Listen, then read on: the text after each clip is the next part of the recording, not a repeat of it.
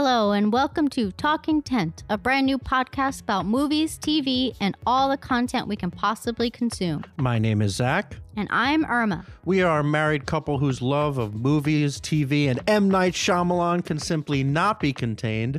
So we've decided to share our thoughts, opinions, cheers, and occasional jeers with the world.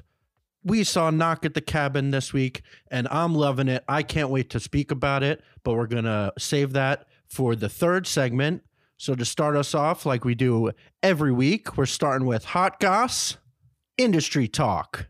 Netflix, once again, is kind of the talk of the town right now because of their trying to pull every penny from us poor little viewers. A few weeks ago or months ago, they started upcharging for multiple screens, right? And then most recently came out with their password nonsense that they were trying to quell the amount of password sharing that's happening in the world, which in theory I kind of understand as like a business boy, but I don't know. It's really hard this day and age to actually do that. And then the way that they proposed to do it was absurd. It's like every device that you had ever had on Netflix needs to log in at least once a month from the home IP, Wi-Fi. Yeah. So I think for me, eh, that would be fine because I do end up using my phone enough. But there are definitely people that may only use Netflix on their phone like once every few months and then they would forget about it. And then all of a sudden they try and watch it on their TV. And since they hadn't logged in on their phone, they the whole thing gets locked down. Who knows what the process of getting that worked out is? This honestly doesn't make much sense to me. Even the way you're explaining it, I feel like I still don't really understand. Yeah. So a lot of people got upset. And then it turns out Netflix also didn't know how it was going to work out because they immediately backtracked. Well, it sounded like that was like posted by accident. That's what I've heard. You know, but that's an oh, easy oh, like thing the, to the say. Rule, the new rules. yeah. Think. Yeah. Yeah. That's a classic one. Yeah. They dump it on some poor schmo that exactly. wasn't supposed yeah, to yeah, say yeah, some it. intern. Um, yeah, so they've backtracked and they said it's only happening in some countries and it's not the US. So I don't know. I know one guy that canceled. but that's the thing. Everyone has Netflix. I feel like I that's the one that no one will ever get rid of just because they have so much stuff. Dealing with this topic a lot, we've heard a bunch of people calling Netflix almost a utility at this point. Somehow for for me, it feels like the least essential yet most ubiquitous streamer. If you think about what we talked about the first five episodes of this podcast, our favorite movies, favorite TV shows, none of it was on Netflix. Nothing is on Netflix. Some things are on Netflix. What's on Netflix? Blonde is on Netflix. All Quiet on the Western Front is on Netflix. Blonde, which we told nobody to ever watch. yes. And then, so you people came out last week. We talked about yeah. it, and we said, "Yeah, watch it. It's you know, it's fine." Yeah since so many people have it, it's the biggest user base by far. It gets talked about more. Wednesday. Okay. Wednesday was pretty good, but was Wednesday essential? You know? No, but it's like because so many people have this, a lot of people are talking about those type of shows. You yeah. know what I mean? Like but because of the Netflix model, the binge watch, I would say, like the drop all of the episodes at once, like Stranger Things, like it doesn't get drawn out like let's say like last of us does. Like you talk about last of us for weeks and weeks you know what i mean? Like people are, are excited for the next episode with something like wednesday. It's like you watch it in one week and then all of a sudden like it's gone. True. So netflix revolutionized hollywood and the whole business and then is potentially a victim of their own innovation. innovation. Because yeah that's a good point. Even the stuff that does pop is only it only pops for a little bit because everyone's then just done with it. Yeah, because you can't really like talk about things like ah the latest episode. It's more of like oh how far did you get, and then like I don't know what episode four was. You know what I mean? Mm-hmm. Like I finished it. So uh, yeah, it's just like a weird thing that Netflix has done to the industry. Because I don't really like I mean, I like binging some crappy shows, but if it's a good show, I do like to savor it, you know, and talk about it with people. The anticipation is nice, like The Last of Us, but yeah. then when it's available, you're always just going to watch it. Yeah, yeah.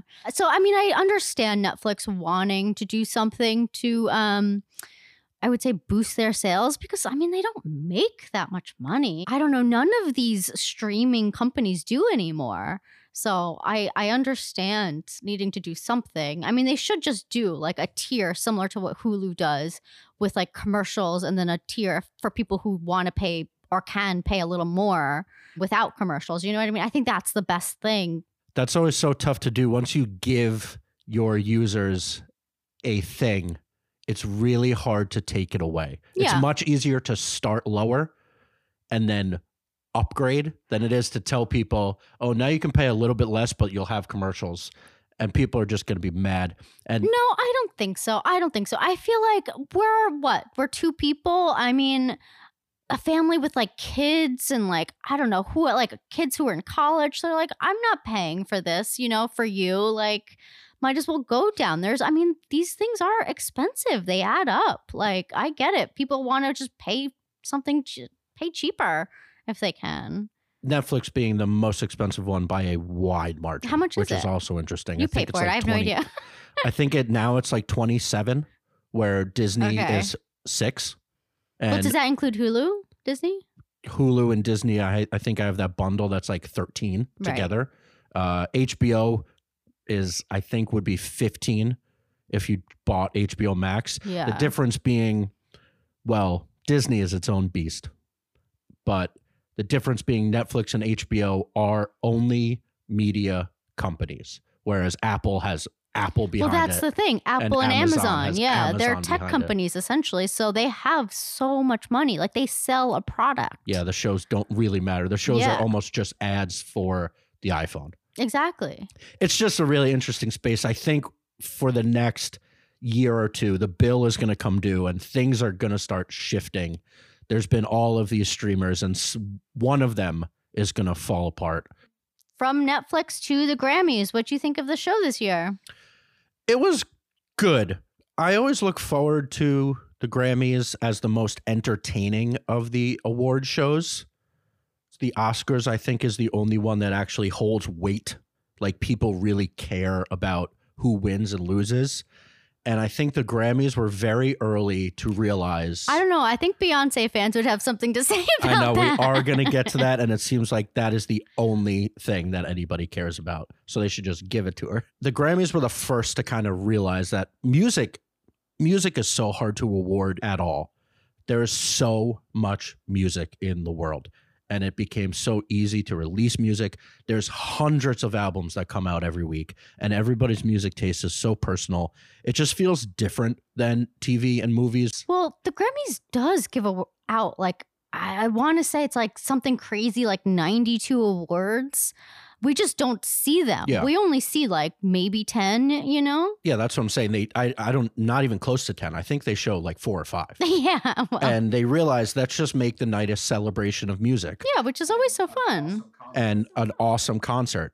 I remember from the last few years is they always did like really cool collaborations. Yeah, they did. One that comes to mind, even though it seems odd to say it right now, but when Kendrick and Imagine Dragons, yeah, it was so good. I remember that. did like this rock remix of Kendrick songs. Kendrick with a full rock band behind him was really cool.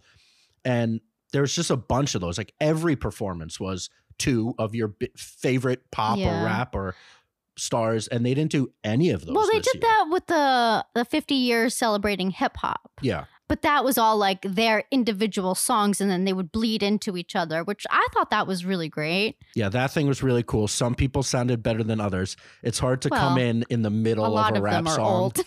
True, but a lot of the, some of the cues were really really tight for when they had to come in and out. Queen Latifah came out and she had a full intro of her song yeah. to know where she was in the song to start. But a bunch of the guys when they were doing them really hot, really Mhm. quick, it was like boom in and out of the sound, and it's just hard to do that, especially with rap that's like really time based. Yeah, yeah. I mean, I think they still did a really good job, though. That's a very, yeah, it's a hard thing to do for sure. It was really cool. Yeah, in general, it was fun. I think it was a little disappointing when I started to rethink about how cool the performances used to be and how these ones felt like, okay, Sam Smith, the performance was really good, but I also just saw this on SNL and it was exactly the same. Yeah. Well, I guess in a year where you don't have Beyonce, Taylor Swift, and Adele performing, like these are the best that they've got. You know what I mean? Like we had Harry Styles, and his performance actually was just reading that I guess it got messed up right before they started. So they were like kind of improvising the whole time, which you could kind of tell in a weird way. Like it felt kind of low energy. And it was, I mean, I love Harry Styles, but I would say like I was a little disappointed. And especially for him winning album of the year, you would expect something to be, I don't know. You got to blow it out. Yeah, you got to blow it But out. And he, he- didn't. maybe he I feel like to. the best performance was Bad Bunny. That was so much fun. I was dancing in my on the couch. yeah, I thought that was so great. But other than that, I don't know. I mean, I loved the Sam Smith performance. The opener and the closers were definitely the Yeah. best two performances. They were the ones that felt like big Grammy performances. I agree. and everyone else kind of felt like this is what they do when they go on at SNL. right. Kendrick also didn't perform. Yeah. I, I know. know. I'm surprised that they didn't have more performances. Well, Lizzo's speech was incredible.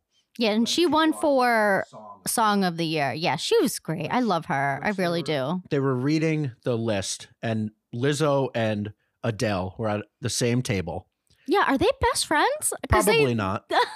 they just were sat like they both seemed very nice, so they were just chit chatting. But the cameras kept going to them because obviously it's Lizzo well, and Adele. kept going to them, Beyonce and Taylor Swift, which Always. is the best. Yeah. I felt like Lizzo had to win something. And that song is so good. It's like a bona fide banger. And when they're reading off Song of the Year, I was like, oh, this is definitely the one. It's got to be. And then she won and she seemed legitimately shocked and so happy. And her whole story is cool. She just came out of like she was an underground rapper and has totally transitioned into this this pop queen and just like her whole message her positivity and and then she said she wasn't ready for it and she gave the most eloquent speech Yeah. honestly one of the best speeches i've heard out of these things. She said everything was perfectly paced. It was so exciting. And then i said the same thing. I was like wow that was one of the best speeches i've ever heard. And then trevor noah made the exact same joke. I was like i should host these things. But yeah and then the old, the showstopper for me honestly was i had listened to khaled's album and i heard god did the song. Mm-hmm. and I guess I didn't register how long Jay Z goes for. And when you're watching it in that setting, I was blown away. Especially sitting down like Yeah. the way they were. It wasn't like It looked really cool. I Jay Z is a is a weird one for me, honestly. Uh, Hard Knock Life Volume Two is one of the seminal albums of my life. Can I Get a might be my favorite song of all time from that album. oh. and but then it, i've always been like is he's had a, a so much music that some of it just feels repetitive. boring. Yeah. he got to a point where it's like all right okay we get it kind of but then he does this and you're like god damn that's why this guy's the the king Wait, so you're saying that the song was the same? Like it i'm pretty sure it i'm pretty sure it is. i don't think he extended it for the live version Okay. i just i No, guess i never was like listening to like oh my god he's been rapping for like four straight minutes Yeah. And re- I was really listening to him this time because he was just emphasizing when you see it live, you could kind of see they're all loving it. Also, like Lil Wayne next to him and everybody. Yeah, that was a, definitely a fun performance. I guess we do need to talk about Beyonce though. The one awards thing that does seem to matter that I wasn't even aware of until Irma pointed this out. She's never won album of the year. She's only won song of the year once for single ladies and that was back in 2010. Everything else has always been the R&B vocalist, the R&B song of the year, the R&B album of the year. It's never been for just like the straight like best album. You know, and that's kind of frustrating. I have to say cuz I do think Beyonce is probably like the singer of our generation. Like I know that sounds cheesy, but she really is. When you think of like people our age, who are they going to say is probably the best? Maybe her and Rihanna, maybe her and Adele, sure. Maybe her and Taylor, Taylor. Swift. But at the same time, like the fact that like all of those other people have, well, maybe not Rihanna, but have won and she hasn't, like I just feel like that's a huge snub. It's definitely a weird thing when you start looking at it. Lizzo said as much. She said the same thing that Yeah. she said in this eloquent speech I just talked about that Beyonce is the artist of our time. She is. Yeah, kind of unequivocally at this point. I had a I used to have an argument about somebody else that we can't talk about anymore. so now Beyonce is unequivocally the artist of our generation. It does feel weird that she hasn't won album of the year. Granted, it's a weird thing because now she has the most Grammys. So you're waiting that honor. So she is the most celebrated artist ever. Yeah, but she's Yet- like the most celebrated artist in this like niche box that they've put her in. And it's like weird because obviously like she's such an important figure there. Like they're all the camera's always cutting to Oh, her, yeah. you know, for her reactions. But then you won't give her this like just honor. You know what I mean? She deserves to have it in her career. But that's why like people like Drake and other rappers have just stopped submitting and don't go to the Grammys. Yeah, so when you start to look at the list, she's been nominated for Album of the Year four of her seven albums. This one, I think, will be a rough Yeah. one going back in time. And we're not saying Harry doesn't deserve it. That's the thing. Like Harry Styles seems like a really great guy. Love Harry. Yeah. This one, and then the when she lost uh, for the self-titled Beyonce to Beck. Yeah. Bizarre. Oh Yeah, yeah. I mean Beck is good. It, sure. But in again, look like when people go 20 years from now and they're looking at Beyonce's career and they say she lost to Beck and Harry Styles, it, it's well, going to feel. she also lost to Adele weird. and Taylor Swift. right. Those ones feel a little less weird.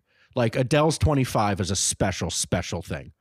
And she puts out an album every five years. I don't know. Lemonade was great. Obviously, Lemonade is is a huge. I mean, yes, album. Adele deserves it, but at the same time, so does Beyonce. I'm j- I'm not saying that Beyonce couldn't have won for Lemonade. Of Yeah. course, that album is going to be historic for the rest of time. But it doesn't feel as crazy when Adele beats you Sure, or Taylor sure, Swift beats you. It just feels like, oh yeah, I mean, that's what happens. He who shall not be named may have something else to say. I know. Imagine that. imagine he was there last night and Yeah. Harry wins. What he was gonna? I'll let you finish.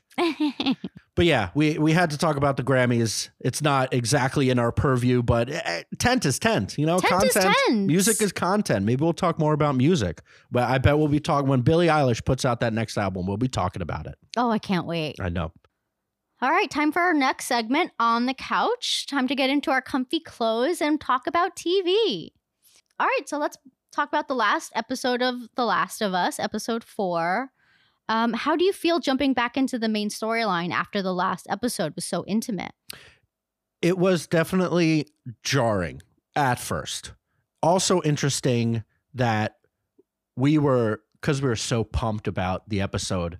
I ended up finding a bunch of YouTube clips of Murray Bartlett and Nick Offerman. It's like HBO sent them out to do the circuit with all Right. the late night shows because they knew they had something special, and they sent them out like actually the week after it aired Yeah. because maybe they didn't know what they had and then the critics were just like this was amazing and so they sent murray bartlett and everybody out on on colbert and fallon and kimmel so we watched a bunch of them it felt funny that these two guys that are not on the show they were on one episode and uh, presumably they will not be on any other episode it's like pedro pascal's show and they were kind of the first people to really pop from it so that felt interesting. Not bad, not good, just interesting. But I think they did a good job transitioning back to kind of the hard Joel and Ellie, yeah, and and, the- their mission essentially, and the bleak nature of the world because they kind of did it with a soft hand where we saw Joel and Ellie bonding a little bit and Ellie making jokes. yeah, I think at one point she makes him laugh. I know. Yeah, well, she made me laugh Yeah. with those some of those The jokes. puns, great ones. But I have to say, it's been what two episodes now, and there's been almost no clickers or zombies, you know. And I feel like for a zombie show, that's a little strange. I mean, I'm not mad, but it's also kind of like I guess I'm expecting more of that type of stuff. But I'm sure it'll it's coming. Yeah, like they did hint to it this episode. it's not television, it's HBO. It's not a zombie show. Mhm. It's a zombie drama. yeah, And it's about the people. yeah, it's about the people. Walking Dead did the same thing. There were a lot of zombies for Yeah. sure, but then there were also episodes, and this is actually when I thought The Walking Dead kind of started to fall apart. When it was like there's 20 different factions of people, and we all need to figure out why they all hate each other. Yeah, They did that in this episode. They, started did. it. They did. Yeah, and they did that with this episode, bringing in Melanie Lynskey um, who played Kathleen and her right hand man. Um, I think Perry was his name in this episode. I feel like it like showed not their background, but it like gave them a little bit of humanity because I know in the video game they're not actual like characters necessarily. They're just like an obstacle to be won, I would say. That's going to keep happening, I think. And I'm really impressed with Craig Mazin and how he's writing and pacing and working this all out. That's the point of turning it into a show is turning these characters that are kind of just robots that you beat into real people. Yeah, yeah. I mean, it's cool that like one of them is Melanie Lynskey. She's been like everywhere lately. You know, speaking of Yellow Jackets. Also, so Melanie Lynskey, big fan for a long time. Another one, didn't know that she was from New Zealand. I know. when she starts talking, oh my god, both of us gasped. Yeah. I've been watching her since the Duplass brothers yeah. stuff. I can't think of a single time she's used her real accent then. That's actually crazy. You're the, right. You're the right. interview so after the, yeah. the after show thing that they do. We were both like, "What?" this episode introduced kind of the next obstacle in their mission, and it it ended on a cliffhanger, which was really nice. They haven't done that yet. That's true. So they ended on a cliffhanger after having kind of fun. Like we felt we were laughing.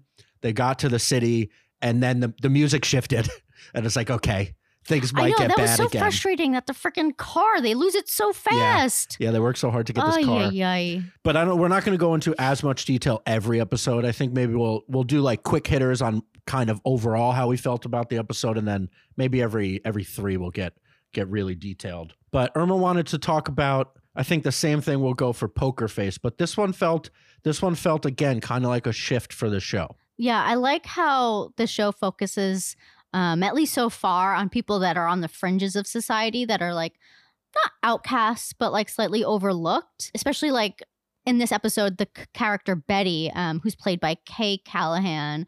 Also in Knives Out, she plays the grandmother. And I think it's like even in the same thing in Knives Out, like she knows what's happening the whole time, but no one is listening to her. Like she could tell you what's happening. And in this episode, she's doing the same thing. Like she's calling out Irene and Joyce. She's saying, like, oh, they're bad news. Don't listen to them. But because Charlie meets them first, the two killers, we're just more inclined to side with them. This is the first one where Charlie, when we're introduced to Charlie, she's befriending the killers. And in the first four, she was always friends with or had interacted with the victims. Yeah. So that was the impetus of why she was really trying to figure it out. They also played with the audience in a similar way. They made us think that the guy had really wronged them. And then they don't reveal the truth about the whole scenario until much later. So they they duped Charlie and us, which was a new twist on the pretty predictable formula. Right, right. Show. And I also feel like because she became friends with them, she's more likely to like kind of fill in the blanks or kind of like, eh, who cares about like their like little lies. They also even didn't tell her what they were doing in the past. And in Charlie's mind, she just kind of fills in this um this flashback like oh they're just arranging flowers instead of what they were mm. actually doing but they never actually said what they were doing so she it was just kind of like her allowing them to lie to her in a weird way which i think is a really cool way to get around this trope you know, of like her being able to tell when they're lying. She was inclined to believe these hip older yeah, ladies exactly because she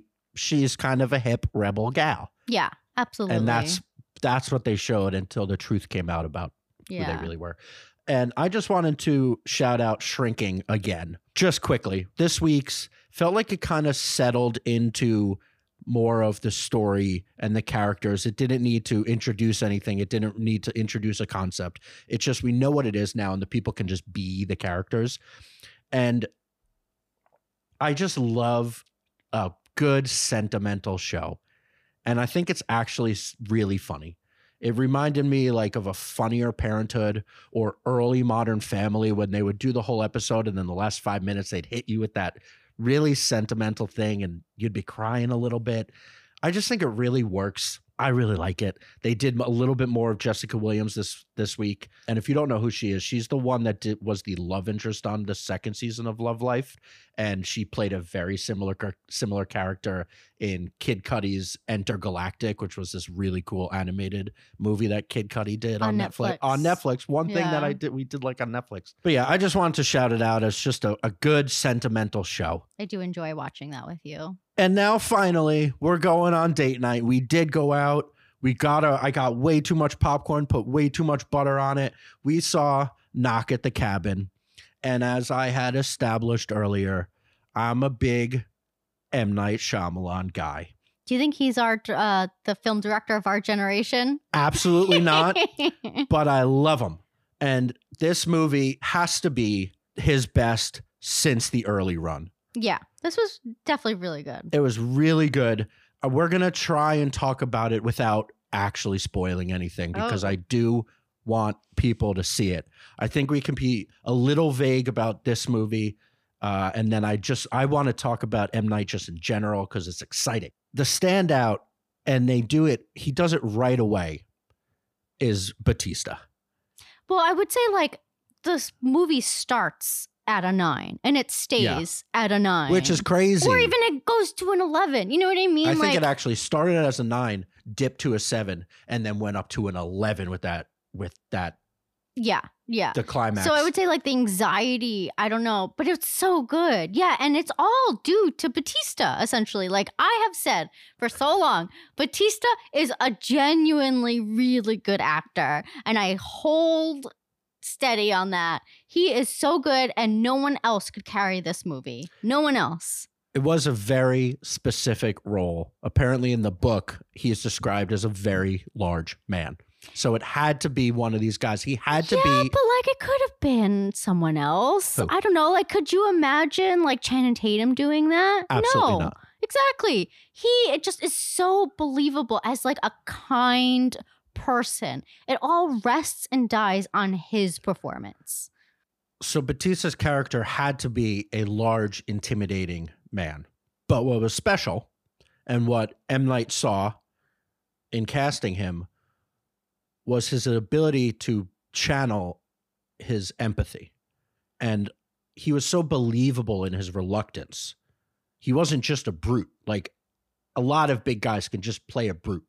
Yeah. And he did this perfect, caring reluctance with like this intimidating presence because he had to.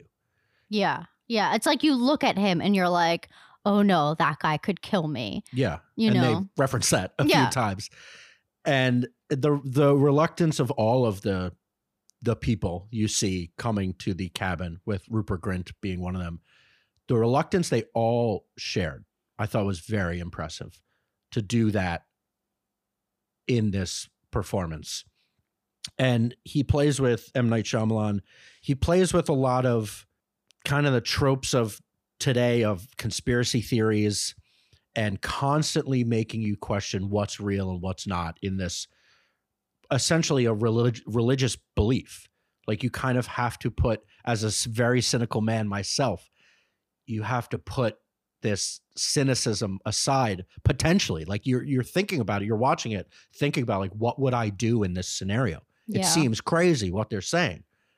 And they address that also that jonathan groff's partner is much more cynical of the whole thing. M. Night just does a really good job building the tension. He knows when to turn away from it. He knows when to well, highlight it. This movie is rated r right? But they don't actually show um, any of the violence on screen, which yeah. I find interesting. A lot of the violence he turns away from as a as a student of horror and thrillers. Yeah, I think he he often they often say the scariest things are the things you don't see. Absolutely, and I think that had to play into it. Um, I think he also was just it is a human story, and to show these people to show brutally well, what happens to some of these people intimate story oh yeah I mean, they got and he got very like close up on some of the camera shots, um, which I rem- you remarked on almost immediately. Yeah, a hallmark of M Night Shyamalan is his camera work. He's very underrated just in his filmmaking in yeah. general. and this is when I kind of want to just talk about his whole his whole thing. Talking about the camera work in this movie, he does an incredible amount of ultra close-ups. yes. Again, highlighting the humanity of the story. It opens with Bautista talking to the young girl, and it's and it is ultra close-ups of of both of them back and forth, just their faces. Uh, a testament also to the acting because that is so hard to to show all of these different emotions when there's just nothing distracting anybody. Yeah. All you're seeing is it's their all on your face. And the little girl does a great job She too. does such a good job, and she's so cute. And I think he started, I noticed this technique of being ultra close to people. He started really playing with it, I think, in Servant, the show. Well, I feel like that gave him a good um, medium to play with. True. You know, 'Cause he- Yeah. I think he's met a lot of people also doing that. Like Rupert Grint is one of them. He had two cinematographers that he's talked about on this movie, and he's met them both on Servant. Yeah, so I feel like maybe he's just like maybe that's his like test ground in a way, Yeah. and then he brings that into like he's these burger movies. this is a really interesting place in his career to examine him a little bit deeper because this feels like we'll know going forward because he already has two more movies and ready to go and he has stated that he's going to keep making movies. He's not that old for how much he's done. And this is uh, something tells me this is kind of going to be the start of phase 4 in the M. Night Shyamalan universe. It started with just bangers, like an unbelievable start to a career. It wasn't technically his debut movie. He had two movies before it, but the one that really shot him into the zeitgeist was obviously The Sixth Sense. That came out in 1999. It's such an incredible kind of debut, I'm calling it, that honestly, that's what makes me give him the benefit of the doubt in any project. I'm like, somebody that can do that even if other projects have been like, okay, you've fallen off a little bit, I'm just like, keep going, man. Keep pushing it. And I also feel like that movie was so sem- seminal in like a lot of people's lives. Like we were what, like 13, 12. 12, you know what I mean? And like when you see that movie, you're like, oh my God, this is what's possible. Yeah, exactly. I was thinking the same thing. I think in our first episode, I was talking about the Matrix and Fight Club and And Usual this, Suspects. Yeah. I didn't mention this, and this is definitely up there in the movies that really shaped us. Yeah, and absolutely. showed us. He, it's not like he was the first person to do a crazy twist, but he but for did. our generation, you know what I mean? Yeah. and and then especially just yeah having a child in it having it be a story about a child Mm, and yeah it just spoke right to us yeah. i think this might the sixth sense might be early on what unlocked my love of horror yeah. and it wasn't even because i wasn't even into horror It was scary. I mean, it, yeah. yeah the mischa barton thing when she was under the yeah, under I know. I was just thinking that when she throws up. uh, when she's under the bed Yeah. it's so scary So scary. yeah and then they show like the the, The hanging of people. Yeah. Oh, the hanging, the hanging stuff had me like I In the still have some yeah. trouble watching people hanging. Yeah. That's like the one thing that really still gets me uh, the Yeah, amount of horror that I watch. But yeah, this movie was celebrated by the Oscars, which I actually didn't realize how much it was. It was nominated for Best Picture, Best Director, Best Original Screenplay. Haley Joel Osment was nominated as how old was Oh, he? I don't even know. Six years old as Six. Best he Supporting six. whatever he was. He did a great job. That was the American Beauty and Matrix year. Oh so yeah. American Beauty, That's a good year. yeah. Jesus. American Beauty took all like the the serious Yeah. stuff, and then the Ma- the Matrix took all the technical stuff. But I didn't even realize it was nominated for that much. And then he follows it up with Unbreakable in 2000, so directly the year later. And I remember watching this. I was home alone one night, and it came on probably on HBO, and I was just blown away. I I was a big Batman and X Men and superhero cartoon fan. I would watch X Men every Saturday, Batman whenever I could. And then this was kind of again like for our generation, the first thing that was a play, a darker play on the superhero story. Yeah. Unbreakable, I thought was amazing. I really, I loved it. And even like Glass doesn't really work for me as well, but Split, oh my God, Split is so good. Yeah, and well, Split wasn't even part. it was like totally unrelated. It wasn't until the very end that they re- revealed True, that it true, was all in the same yeah, yeah. Do you think he's gonna make another one in this universe? probably. I hope so. I mean, James McAvoy. I mean, that performance, honestly, that blew me away. And he definitely saw what was happening in Hollywood. Obviously, the Marvel stuff wasn't even close yet, Yeah, but there were Batman movies and there were some other movies. And he kind of pounced right in and he, he said, This is my superhero story. yeah. That that wasn't like a comic book, right? Was that just like No, an original idea? original, Yeah. That's amazing. He's his mind is definitely like, Great ideas. yeah, Then he comes in with Signs, which is two years later, probably the most comparable to Knock at the Cabin, just because it's a it's a, a small movie about a family. Yeah, true. I didn't it's a home about that. invasion. And again, this was kind of his reaction to all of the alien movies in the in the late '90s, like Independence Day and Contact and Men in Black and Starship Troopers, The Faculty. Except this one, and what he does so well is he adds heart and love and family and and empathy to a genre story, which not that many people are doing. I hesitate to say it. Spielberg does it.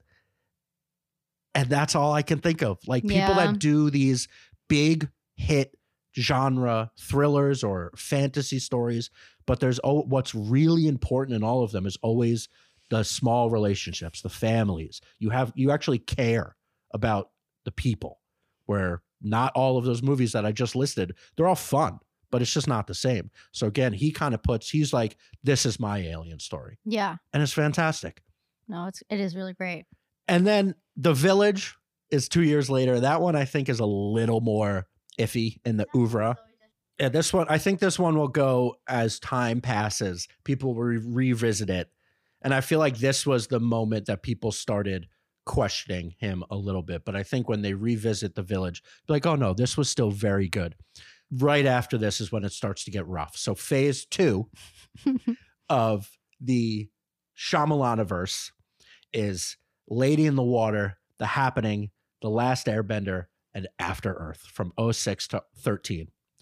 None of those movies are very good. And this is when this is when my defense of him became ingrained, I feel like. Yeah. Like it's when artists cuz most artists work does waffle. You know, you're not going to have yeah. genius after genius. There are some examples. and like that. especially like he does like most everything himself. Yeah, you know what that's I mean. And I feel like lately he's been allowing people to write with him and stuff. But I mean, it's tough. Yeah. he does nearly everything himself and it's that's also something that's very interesting about him that he never he never moved to Hollywood. He he's from Philadelphia. Hmm. He lives in Philadelphia. I didn't know he that. works in Philadelphia. wow. Every movie takes place basically in or around Philadelphia. really? And all the people just come to him. And it's like him. Should we go? Yeah, yeah. Knock on his door. Um And so this run, this run again, like those movies, admittedly, are not good, and it just became like an artist that I thought the Sixth Sense and those early movies were so good. It's like let's keep going, and also it's tough because he's not telling just normal stories, right? He's really pushing it with everything he does. yeah. everything is a big idea. Exactly. And people expect big swings. And then when he does these big swings, people like almost like not nitpick it, but they're like disappointed by what his the what the swing was, essentially, what the twist was. Absolutely. And I just feel like, I mean, at least he's doing it, you know? Like a lot of people would be too scared to do it, like to fully commit. And he does commit. And I love that about him. Yeah, he did. So he just started off with four big twists. Unbreakable is arguably like the twist is the twist isn't essential to the story, but Hmm. because it's like it's more just it's a, it's his superhero sh- movie, but there's definitely a twist. And then it became like every M Night Shyamalan has to have this big twist, and that yeah, I feel like it was kind of on the audience to be like, no, it's fine if he just tells a normal story. And I think actually, so we just rewatched. I remember in this stretch of time watching a movie called Devil, which he produced. And uh, I looked into it. He has the story credit. So uh, it's hard to know when you're just looking at the credits what that means. But so he has a story credit. Somebody else wrote it, somebody else directed it. So maybe he just gave notes. Yeah, I mean, I uh, Yeah. presume I'm assuming it was his idea, Okay. and it was that five people get stuck in an elevator. One of them is the devil. Yeah, and we just watched this, and I had never watched it before because I pro- I thought it was too scary, and you kind of had it on while I was like working, and I was just engrossed. like I didn't actually expect to like it, to be completely honest, but I really did. It's a great story. I remember watching it early on with again this like defense of M Night, just being like, "Come on, man, we got this after Yeah. this tough run." So, uh, Devil came out in 2010, so it was after Lady in the Water and The Happening, but then before the last end, the last Airbender and After Earth. I'm very interested to see what would have happened if he just kept it. And again, assuming that like this was his idea, and then I don't know, maybe because the last uh, the last Airbender was a huge Flop, undertaking. yeah. Well, yeah, a huge flop, but like it was his big like Hollywood effects and all this stuff because it was, you know, a fantasy story, Yeah. which he had never done before. So all of this is kind of conjecture, but I'm I'm thinking that he had this idea, but he was like, I just don't have time to make this movie because I'm doing my passion project of the last Air- Airbender that totally fell I know. apart. It sucks that that didn't work out for him, but Um, I'm really curious because I the movie Devil is I remember thinking it was really good. We just rewatched it. It's definitely good. I do wish I could see his version of it yeah. because a lot of it was a little overwrought. sure. I mean, it was also what 2010. You said. Yeah, So, so, it doesn't like hold up as well with the effects and all of that stuff. yeah, but not even the effects. It was just like a little heavy-handed. Like the music. It, the the story was about five people in an elevator. But like the like the booming music and stuff. And from what you said, like he does those intimate stories so, well. so well. well, and So, and I would love to see what he would do with a camera in an elevator. True. So we didn't get that. It still definitely works. It's interesting. I'm I'm really curious what would have happened if he just kept that one and made it, because then, and this is phase three, he does the visit in 2015, and this feels like his comeback. It's, I didn't see this. It's happening. It's just this creepy, slightly more humorous, and probably the most horror-ish movie he's had. It's about two kids that go visit their grandparents whom they've never met, and things transpire. And it's basically again they're in a small cabin. It's the four of them, two oh, a, a uh, boy and a girl, and then the the grandma and the grandpa, and things get out of control. And it's just, it's great. It's really creepy. That again, there's a twist. he did a twist, and this twist was great.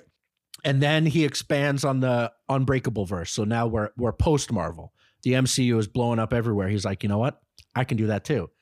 Going back to what Irma was saying, Split feels like he had this idea of a schizophrenic guy who has all these different characters, Personalities. personalities. He he gets James McAvoy, Ugh.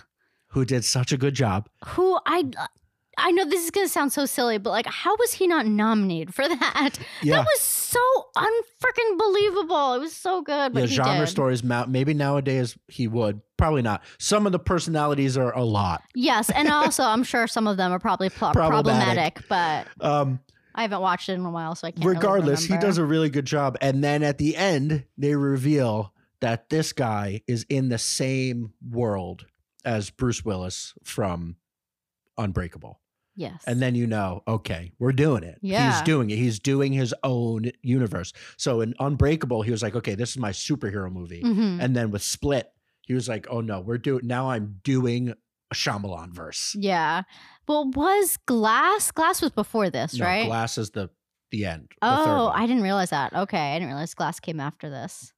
Yeah, so then Glass is kind of like the the the clash of all of the character, all three characters, uh, and I wonder if he would if he would go back to it. Why not? Yeah, and then the next thing he does is Servant, and again, I'm like, all right, M Night, I'm following you. We're doing this. Let's make a show. And horror shows in general are really really hard to do because it's hard to keep people scared for that long.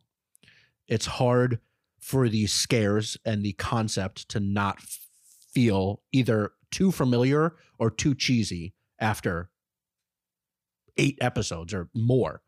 So just going in, uh, every time a horror show comes on, I'm always like, maybe this will be the one. Maybe we'll get this. Mike Flanagan has kind of done it Yeah. on Netflix. What was it? The House on yeah, the Hill Haunt- or something? The Haunting of Hill House, Yeah. and then the the three follow ups that.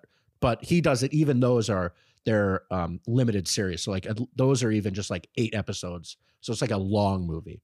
But a continuing show is really hard to do. They definitely came with a concept of Servant that is really really good. well, it's still going on. How It's many seasons is this it now? is the fourth season. I That's think they're long. I yeah. think this is it. And I would say every season, it felt like they had the concept in the beginning, and then they it seems like they had how they want to end it because it's happening right now and it's really working. But then the two seasons in the middle were like I just the whole thing is a little overstretched, which is exactly what I was talking about with a horror show. It's just hard and it, it's hard to do and it's also basically about four people. It still works and now we're getting to the point where the titular servant is expanding. Her character is becoming as powerful as we thought maybe she could be. And Nell Tiger Free, which is a crazy name, but that's the actress. She does a standout job. The other actresses and actors are they haven't the problem is they haven't changed at all. Like Rupert Grint's character is exactly the same. He's been for four years. Uh, so Lauren there's no Ambrose's like character, growth. Not enough. It's a little bit, but it's just not enough to carry 40 episodes of TV. yeah, that is a lot. Um, but it's definitely interesting. I definitely like it. The concept was there, and M Night always directs the best episodes, and Of it feels obvious. Like, it, and it's not even like he takes the best written ones or the coolest ones. It's like his presence and his technique makes them better, and it's really obvious. It's especially in the beginning of the series. He again, he was doing.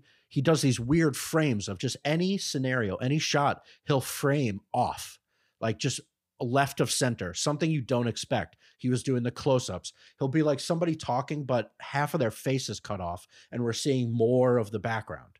And it's just the way that he does these things. And I remember two two people talking next to each other, and just how he framed their conversation was so unique.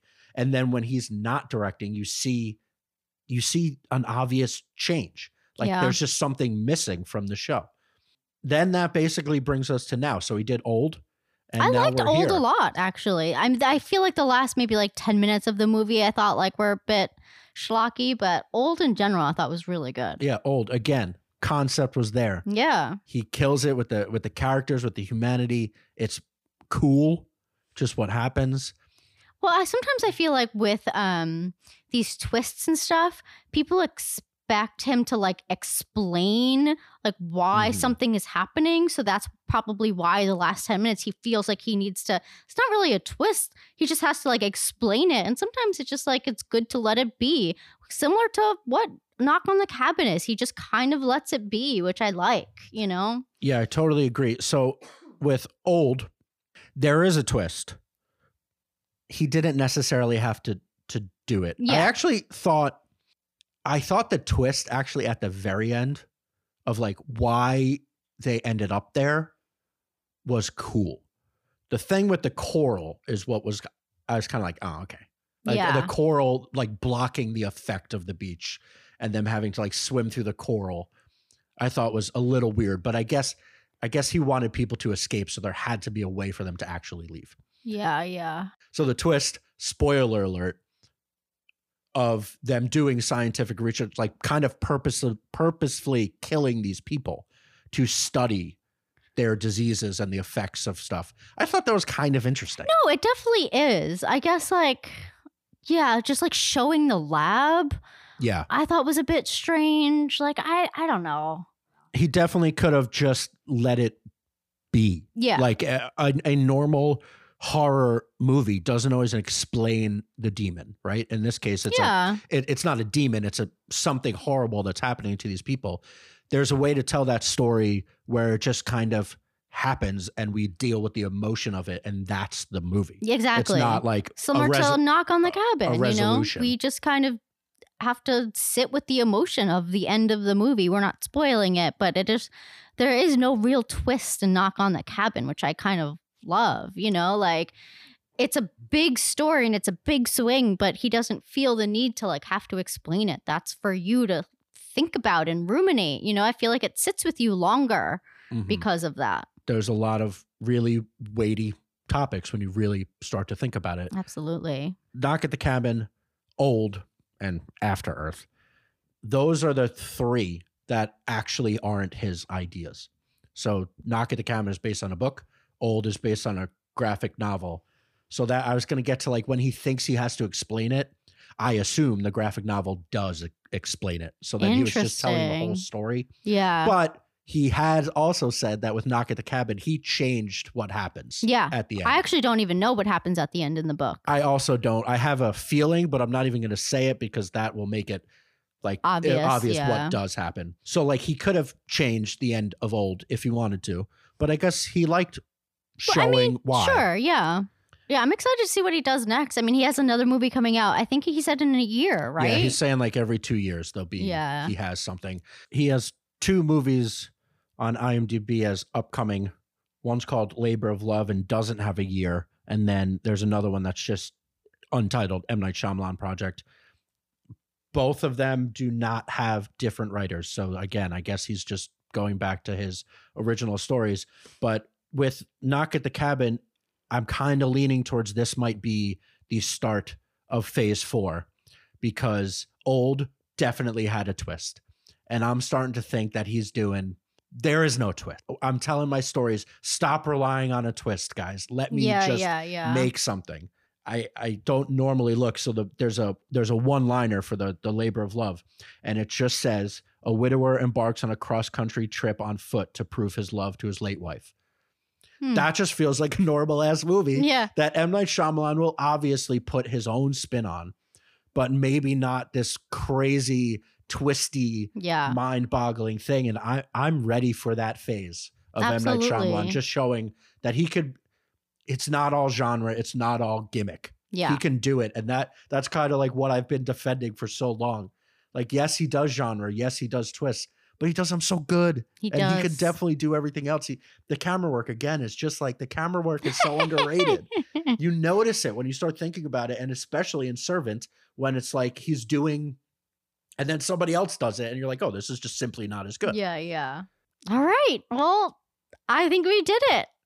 Yeah, we talked a lot about M Night, baby. I just love M Night. Everybody should love M Night. Yeah. Definitely go see Knock at the Cabin. Yeah, it was really good. Again, I think it's got to be his best since since the early run. Yeah. I would I would call it maybe his second best movie, but Unbreakable is really good. So Split is really good. yeah, but I know. this is better. I, I I think safely top three Absolutely. I agree. with with the Sixth Sense and Unbreakable. Yeah. I'm and we didn't get too detailed into Knock on the Cabin. So anyone who wants to talk to us about it, come find us. yeah. Email us, Yeah. baby. We'll have a private interview. I also forgot. So Anya Taylor-Joy was in Split and Glass. Yeah, that's early crazy. Anya. I know. He was er- he was on it. He He's was on always it. on it. He, he Dave Bautista, the best thing he's ever done. I mean, Dave Bautista's been around for a little while yeah, but now. he hasn't done anything like this. He It's was he was Drax. He said that M Night said that he saw what he did on uh, the new the new era Blade Runner, and he was like, oh, he could he can do it. Yeah. And then this is like easily the best thing he's ever. Oh, done. This proves him as a as an actor. As an actual actor, for sure. I think we've officially exhausted my M Night Shyamalan ranting and raving. I was excited. I, okay, one more little bit. We're still going because I forgot I wanted to mention this. So near the end of the movie, there again, like any movie, there are parts where it wanes just a little bit, and you're like, okay, where are we landing this plane? And then he freaking lands that plane so good. And there's just scene. There's a scene. Jonathan Groff, just a fantastic moment, a fantastic speech that he gives, and I just felt at the end, I like I I turned to Irma and I fist pumped. I was like, he he freaking did it. M Night did it. That was so good. And I just I left the theater. I was so excited again because I just need him to be this good because I know he could be this good. He's like a little kid, even though he's so much older than me. He's not like- so much older. Yeah, like- I think he's in his fifties. Right? oh. Um, but anyway, I just I was so excited coming out of the movie theater. So now I'm just kind of rechanneling how excited I was in that. But that's all we got for M Night. That's all we got for TV and, and Hot Goss this week. Next week, we did start watching Extraordinary. And I would On definitely Hulu? Hulu Extraordinary on Hulu. I would definitely recommend it. It's again a, a play on the superhero world, a, f- a more funny, lighthearted British girl. Yeah, and in a way, kind of realistic to what would happen. Like infrastructure is gone to shit, you know, because people have superpowers and they don't want to deal with uh, helping the world. They are selfish, and I kind of love it. Yeah, it's kind of like your your indie intimate take. Yeah, on, exactly. on the superhero world. Um, so and you have plenty of time. So next week we'll start talking about it. I think actually we might be up to Done, what episode yeah. eight. I think are available. We've watched five of them. hmm So I think we're going to kind of talk it through. Uh, so catch up before that, then you'll be ready for it. Uh, I think we're going to try and watch Dear Edward on Apple. This feels like another one of them sentimental Zach hits. It's uh, the new show by Jason Kadams or Cadams. I don't know how to pronounce it, but he is the guy that did Friday Night Lights. He did Parenthood. So just a yeah, again, a really sentimental, Hmm. Oh, less no. less funny than Shrinking, but just so as really I'm definitely gonna be crying every yes, week. absolutely. Oh no! It's about a small child who survives a plane crash where everybody else dies, and so the kid kind of becomes a celebrity in oh, a way. Oh, gosh. And then um, Taylor Schilling and Connie Britton are in it also. Also, I think I feel like Jason Kadams does it well. he does. Like he, yeah. it's not. It doesn't feel cheesy. Uh, I think it often works. So I'm de- I'm I'm gonna give it a chance. Not like this is us. Yeah, this is us. We also gave a chance, but then that one kind of crossed the Ugh. line into just being like too much. yeah. too much. Uh, and then we're we're a podcast of the people, so we're not too snooty to watch Your Place or Mine and potentially talk about it. It's the new Reese Witherspoon and Ashton Kutcher rom com. Will they or won't they? Best friends maybe fall in love. It comes out this week. It feels like a good date night. And maybe we'll pair that with Shotgun Wedding and just talk about what what rom coms are today. Yeah, watch them both with us. And then this time we didn't do a Hoffman horror hangout this week, so I'm gonna find an obscure horror movie just so I can chit chat about it after we get all the rom coms. I mean, I feel like you kind of did your Hoffman horror corner talking about the servant and oh, good, good all- point. M Night Shyamalan is definitely Yeah, horror yeah. adjacent, horror, horror Jason. thriller. Okay, so Skinamarink, what's that? That that's Can I watch it? no.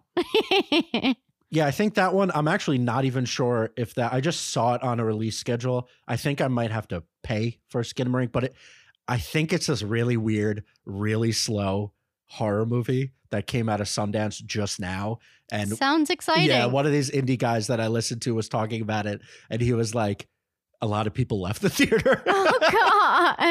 I think it's just like a really slow kind of intimate thing. So we'll see, but I'll find one to talk about. Well, then that's our episode. Thank you to Craig for production assistance on this episode. Thank you to John Welsh for our um, intro and outro music. Please subscribe so you know every time we post an episode. Follow us now on all the socials Twitter, Instagram, and Facebook at Talk Intent. Feel free to email us at talkintent at gmail.com. From our living room to yours, what do you want to watch? Bye.